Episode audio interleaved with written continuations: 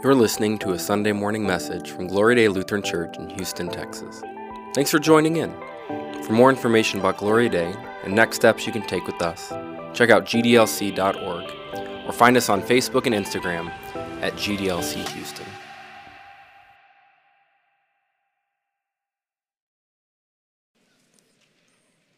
When Jesus began his earthly ministry, he gathered around him 12 ordinary, uneducated, rough and tough, ragtag band of followers.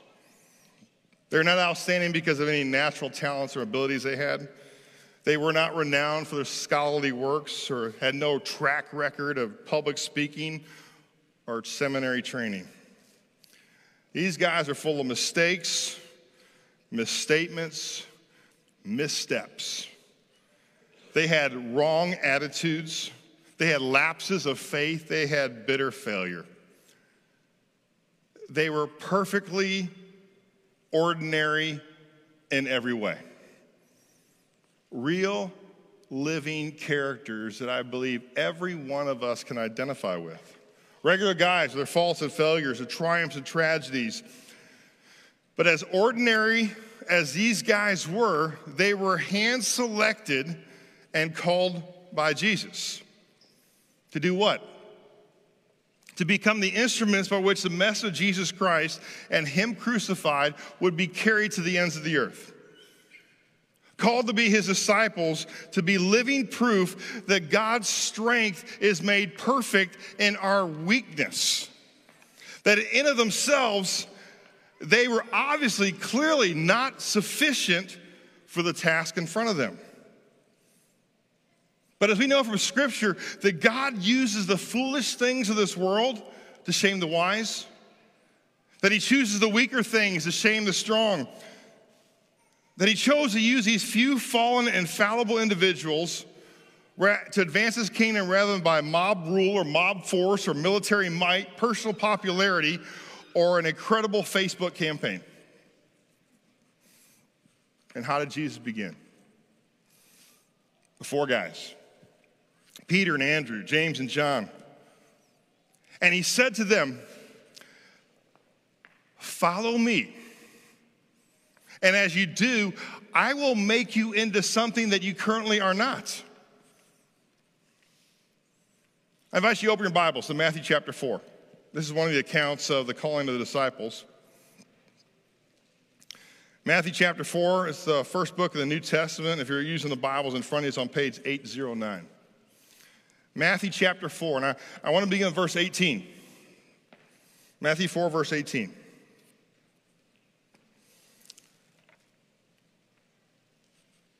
While walking by the Sea of Galilee, Jesus saw two brothers, Simon, who is called Peter, and Andrew, his brother, casting a net into the sea, for they were fishermen. And he said to them, Follow me, and I will make you fishers of men. Jesus did not say, I will make you better and more spiritual husbands and dads and workmen. He said, No, follow me, and I will teach you what it means to live on mission as a discipled leader. And look at their response. Verse 20. You know, this is one of those words right here you need to underline in your own Bibles. Immediately. Without hesitation. Without calling home and asking the wife if it was okay. Without checking the kids' soccer and tennis schedules. And without thinking about work requirements immediately. They left their nets and followed him. And going on from there, he saw two other brothers, James, the son of Zebedee, and John, his brother, in the boat with Zebedee, their father, mending their nets, and he called them. And look how they responded immediately. Immediately they left the boat and their father and followed him. And last week, Jason Phelps, our discipling director, He began a sermon series that we're working on in the month of, of September called Basic Training. And if you look at the tagline, it says, Learning to live on mission as discipled leaders. So let me unpack that for a moment. It was a little over a year before COVID hit that Gloria Dei had decided very intentionally to make a move to start a discipling movement led by Pastor Brian to help us understand what it means to be a disciple of Jesus. And we spent a lot of time defining the term of discipleship and what that would mean for us as a congregation. We did sermon series on it. We said that a disciple, first and foremost, is one who seeks Christ first in all things. And we said that the way you're going to identify that and see how you live that out is that you're going to be devoted and obedient to God's word. You see, James and John, the disciples, they heard God's word, they now became devoted to it, but they were obedient in their immediacy.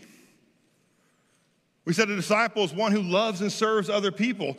And we also said a disciple is one who is not only being discipled by someone else, who's someone's pouring into them, but that then they are pouring into somebody else and discipling someone else.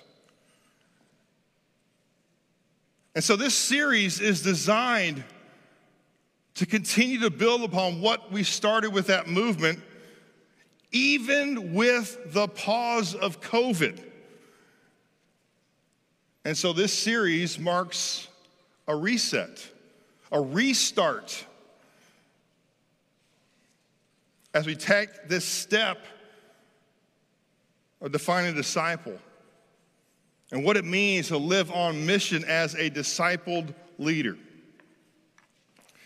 Know, for me, last week, Jason hit on something that was so profound that I had not heard before, connecting Genesis chapter 1, 28 to Matthew 28, verse 19.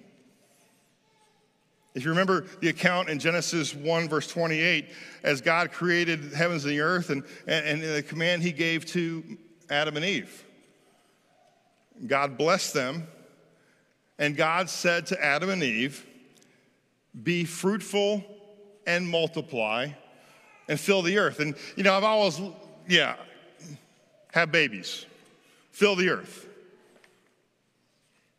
But then when he connected Matthew chapter 28, the beginning of verse 19, with the great commission that Jesus gave us when he said, Go therefore and make disciples of all nations, you see almost a second command Connecting be fruitful and multiply of Genesis 1:28 is more than a physical reproduction, but it is a spiritual movement, a discipling movement based on the great commission that Jesus gave of making disciples of all nations. And the only way you're going to do that is be fruitful and multiply.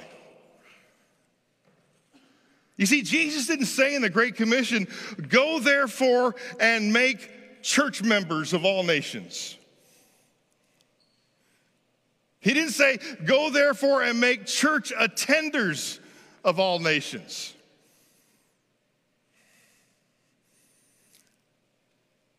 He said, Go make disciples. Now, I love that y'all are here. I love that you're attending worship. I love that you're members of Gloria Dei. I, I love that you're watching online. I love the, the gathering, the, the, the ecclesia of the church. And I love the koinonia, the fellowship that happens because we gather together and the encouragement, and support that the body of Christ gains from one another. But that's not the Great Commission. It says, go and make disciples. And so, if that's our job, I have to ask myself, how am I doing? I got to tell you, it's, it's like something pastors really struggle with. We struggle with two metrics.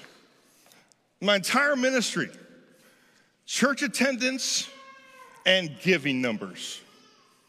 Because here's how it happens you go to a pastor's conference, it is, I, I guarantee you, it is, happens every time. Hey, how's it going? They really don't care. They do, but here comes the real question How's attendance? How's your giving? And for some reason, if attendance is up and giving is up, you're a rock star pastor. And if it's down in either one, what's wrong with you? You need to go back to seminary school or you need to go back to more training or something. You're really messing up bad. And then COVID hit. And COVID reminded me that it can't be about attendance. Because, and it can't be about the building. Because folks weren't allowed to be in the building. But we still had the church gathered.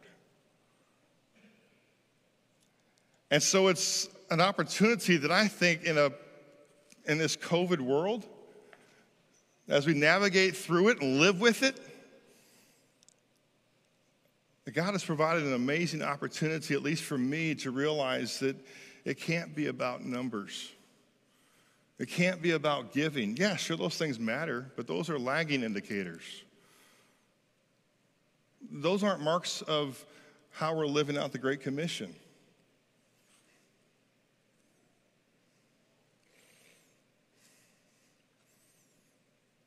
And so, what we have in Matthew 28 is a command as you are going, as you are going in the rhythms of life, in your day to day activities, in your routines and crazy schedules, in your drives to school and from school, in the car line, to the track meet, to the soccer tournament, to the ballet recital in the fast food line because you haven't been home yet to even eat, so you got to figure out how to feed your kids, to the HOA meeting, to the gathering of wherever you're at as a single, widow, divorced, married with kids, no kids, retired, repositioned, whatever it is, as you are going. Fill the earth with disciples as you live on mission as a disciple leader. And so, what we have in, in Matthew chapter 4 is not only has he called those first disciples, look how he lived it out. Verse 23. And Jesus went throughout all Galilee, teaching in their synagogues and proclaiming the gospel of the kingdom and healing every disease and every affliction among the people. So his fame spread throughout all Syria, and they brought him all the sick, those afflicted with various diseases and pains, those oppressed by demons, epileptics, and paralytics, and he healed them. And great crowds followed him from Galilee and the Decapolis, and from Jerusalem and Judea, and from beyond the Jordan. You see, in those three years that he was with that Jesus with his disciples before he returned to his Father in heaven, there was this discipling plan that he, he built. He did three things simultaneously. He would attract crowds to him who would listen, he would gather people together. He called disciples who would learn from him. And then he sent the 12 out along with others who would go. I can't imagine that these 12 guys had any idea how Jesus or what he was going to make them into. I'm still not even sure why they even followed him. Here, they're doing a family business. The son of a carpenter shows up and they says, "Hey, follow me." They drop everything Well, we have a little bit of understanding. If you look at Luke chapter 5, the other account of the disciples being called, they followed Jesus because of what he did for them. Because here's the story they're out fishing all night, no fish. Jesus shows up and says, Hey, you professional fishermen, you who know exactly what you're doing, and me who have never been fishing before, throw your net on the other side.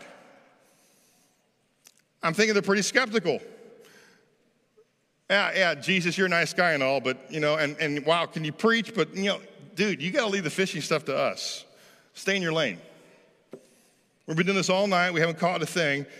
And to go out in the heat of the day, you got to be kidding me. That's just ridiculous. But they listened and they threw their nets out and they caught so much fish that they began to break and the boats began to sink and they needed help for others to bring the fish in. So after Jesus did that for them, he said, Follow me and I'll make you fishers of men. You see, they didn't follow Jesus because they wanted to be fishers of men. They followed Jesus because of what they saw in him and what Jesus just did for them. what they just experienced. And Jesus took them just as they were and knew that if they would follow him soon enough as he would teach them, lead them, he would rub off on them. And they would become something they were not.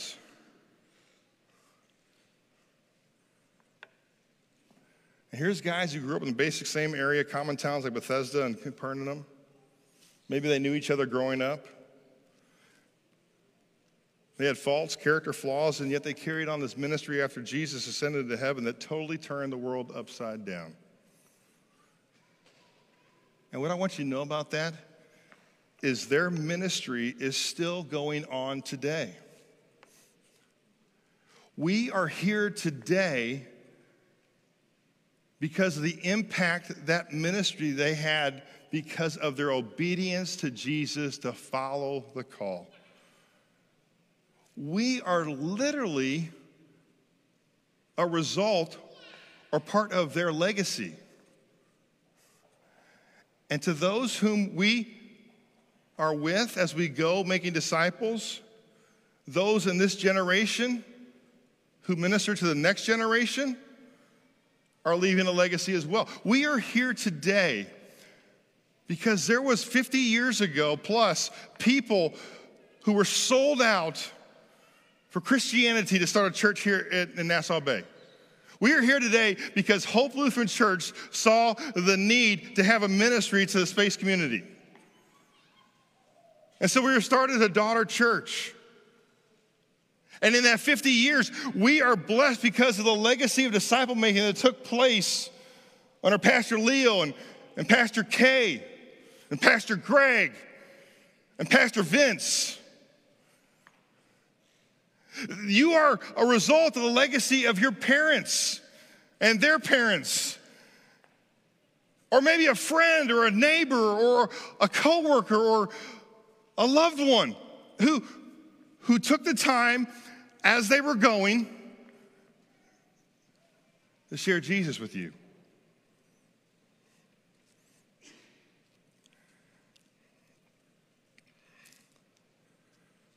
Ephesians says literally the foundation of the church was started because of the apostles and disciples. And so I'll let you in on a little secret. As a staff, we are spending time in a 10 week intensive training together as what it means to live out our uh, live on mission as a disciple leader. And what, what I'm sharing with you in this series is just a little taste of what staff is learning together. And that we're going to have a congregational rollout in January of 2022. Because it's time. It's time for us to do a reset and move on and move past this pandemic. So, as we look at the process of discipleship through the actions of Jesus, I want you to think about this in terms of this funnel. As you see this funnel, I want you to think about Jesus' ministry, starting with one person, Jesus. Jesus brought together 12 people. And simultaneously, as he brought together these 12 people, he brought together 72 who he sent out by pairs to heal diseases, to minister to the sick. And as this group continued to do ministry together, just before Jesus ascended, he had gathered 120 people together and he said, Wait for me, or wait for the Holy Spirit, go to the upper room in Jerusalem, and I'm gonna send the Holy Spirit upon you. And if you look at what happened in that upper room as they were filled with the Holy Spirit, they went out and on the day of Pentecost, they preached this incredible message. And what happened? 3,000 people became part of the church. 3,000 brand new disciples. There's a great passage in 1 Corinthians 1:26 that reminds us, consider our calling. I want you to know what is our calling? By virtue of our baptism, Jesus has called us into a new relationship with Him, forgiven of our sins, redeemed from our past, brought back into a relationship with our Creator. We've been given the gift of living out our baptismal calling that as we are outgoing, we are living our lives, we're to multiply, fill the earth, and make disciples of all nations. And in that same section of 1 Corinthians, it shows that God doesn't pick the most suitable for this ministry. People who have all the right answers and people who knew all the Bible inside and out. He chose us. In our day to day routines, in our crazy schedules, in our hectic lives, in the middle of all we do, to be salt of the earth and light of the world. So let me close with a, an example. I'm going to invite the band forward. In Acts chapter 3 and 4, you got a group of disciples who heal a guy who's paralyzed. This guy is sitting at the temple gates, and, and Peter and John are ready to go in and they're going to go worship, but then they see this guy, and the guy's asking them for money, and they said, Silver or gold I don't have, but you know what I can tell you? In the name of Jesus Christ, get up and walk. And the man got up, and leaping up, he stood and he entered into the temple with them praising God. I want you to think about something. Last week, Jason talked about that our identity in Christ gives us the authority of Christ. And so, my question is do you believe that? Do you believe, do I believe that we literally have the same authority as Jesus, who cast out demons, who performed miraculous signs? Do we believe we have the same authority as those first disciples? Do we believe that we have been released, equipped, and empowered to live with missional eyes for an opportunity to have disciples making kingdom impact?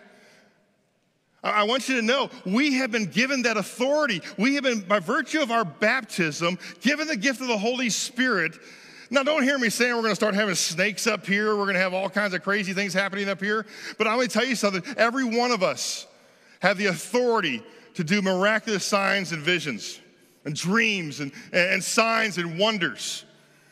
And I think so many times we, we, we, we limit ourselves because of our lack of faith. Like, no, I really can't do that. But I have the authority, I have the commission, I have the command that as I'm going out in my life every day, I have the privilege and the opportunity to be used by the Holy Spirit to make disciples of people. You see, from 1 to 12, from 12 to 72, from 72 to 120, from 120 to 3,000. And if you look in this text in Acts 4, from 3,000 to 5,000 more.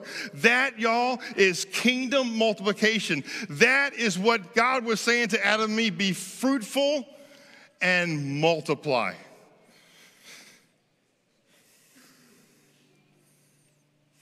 This isn't about numbers. It's about lives changed and lives transformed. The message of grace and forgiveness. Because if we're serious about helping more people live life with Jesus every day, it begins here. It begins now.